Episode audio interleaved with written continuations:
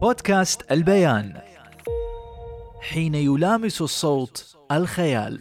أكون أو لا أكون عندما نشهر الخبز سلاحا. معكم برنامج فاصلة مع منى خليفة.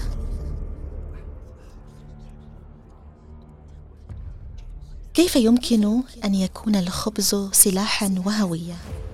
كيف تستطيع ندف العجين العالقة في وجوهنا خلق حاجز غير مرئي يحجب قناعاتنا؟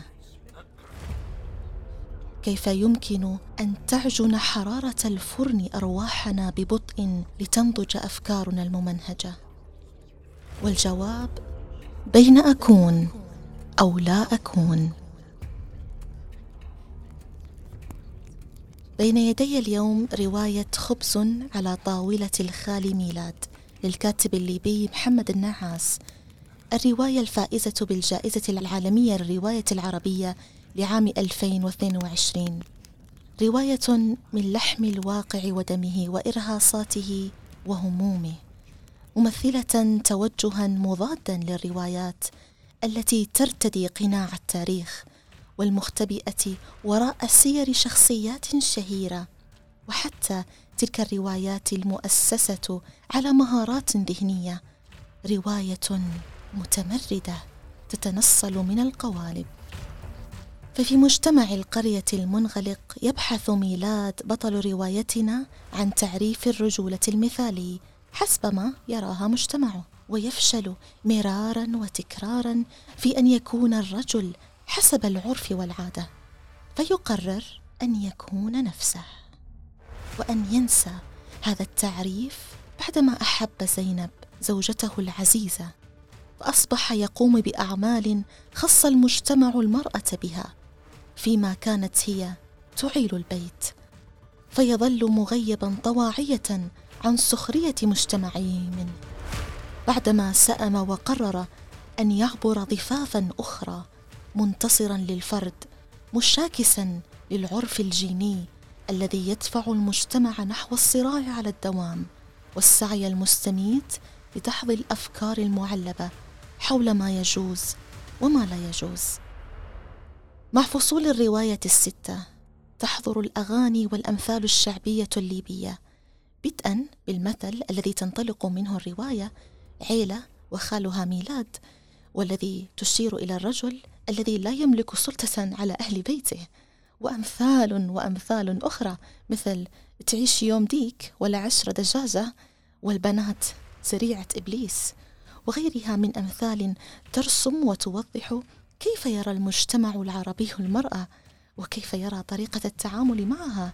وميلاد لا يلوي على شيء غير التلويح بخبزه الشهي ضاربا كلام المجتمع عرض الحائط. نعيش مع توالي الأحداث قصة ميلاد الهادئة. بدءا بإعداد الفطور وتنظيف المنزل وغسل الملابس وحتى إقدامه على الانتحار بحبل القيل والقال. كل الألم الذي عاشه الخيانة والخبث والتغافل نشعر بكل هذه المشاعر. كما نستشعر حرارة الفرن نشعر بكل هذه المشاعر المختلطة. كما نستشعر حرارة الفرن ونذوق معه أقراص الخبز الشهي. ندخل معه لمخبز والده الذي أرغم على العمل به وتعلم الصنعة باحترافية ومغامرات الرجولة مع العبس تلك الشخصية المتمردة على الذوق والضمير الذي كان يذكره دوما بأنه مختلف وضعيف. ذكريات دخوله للعسكرية وتشبهه بأخواته البنات اللواتي يوظفنه لخدمتهن. نتعرف على تلك الشخصية المرهفة ولكنه في الوقت نفسه يتعرض لعدد من الضغوط العائلية المجتمعية التي قادته للانتحار ذات مرة كحل للخلاص. ندرك أخيرا وعلى امتداد رائحة الخبز كم انتصرت هذه الرواية للفرد في وجه الأفكار الجماعية القاتلة. مدركين أن الأشياء التي نذعن لها كروتين مجتمعي صارم تغيرنا بشكل عميق جدا بدءا بإعادة تأهيل فكر متأجج على لظى الخوف من العبور مركون خلف أحراش الكلاسيكية المقيتة وروتين الثوابت المملة. مع إعطائه الفرصة ليتنفس بعيدا عن التصورات الجاهزة لمفهوم الجندر والقوالب النمطية.